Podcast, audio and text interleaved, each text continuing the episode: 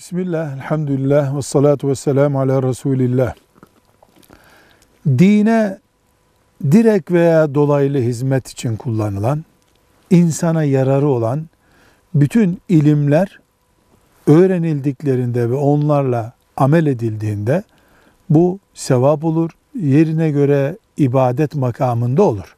Şüphesiz matematik veya biyoloji, Kur'an-ı Kerim ilmi gibi, tefsir ilmi gibi, fıkıh ilmi gibi olmaz. Ama fıkı iyice öğrenmek ve uygulamak için de matematik gerekeceğine, biyoloji, kimya gerekeceğine göre en azından fıkhın hizmetinde olan bir ilim dalı olarak onu da öğrenmek ve uygulamak sevaplar arasındadır. Çok rahat deriz.